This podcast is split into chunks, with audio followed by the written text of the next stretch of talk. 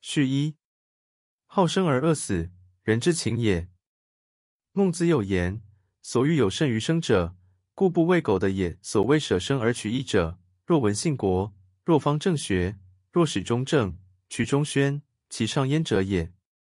次之，如田横之五百人，勾践之罪人三千，蜀见于景，亦皆以身殉国，非匹夫匹妇，自今于勾毒之所为也。乃若近日自杀之风，则可易矣。饮食男女之不得其欲，与疾病痛苦之无乐于生。其意若曰死之乐，庸悦于生也，而不知人之究竟，遂死而及矣乎？吾以明之，明之曰不彻底，或意志薄弱而已。何以言之？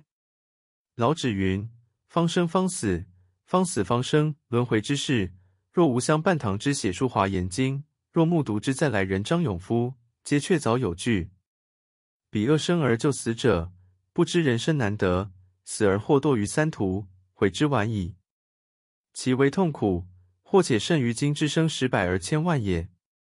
则将告生计艰难而死者曰：“天以手足负我，我苟情四体，分五谷，或劳力，或劳心，安在不得我衣食者？而何以舍生为？”告情场失恋而死者曰：“男女居士，人之大伦。婚姻自由，虽不避父母之命、媒妁之言，然不畏去父母媒妁而纯任自由，以自陷于苦趣。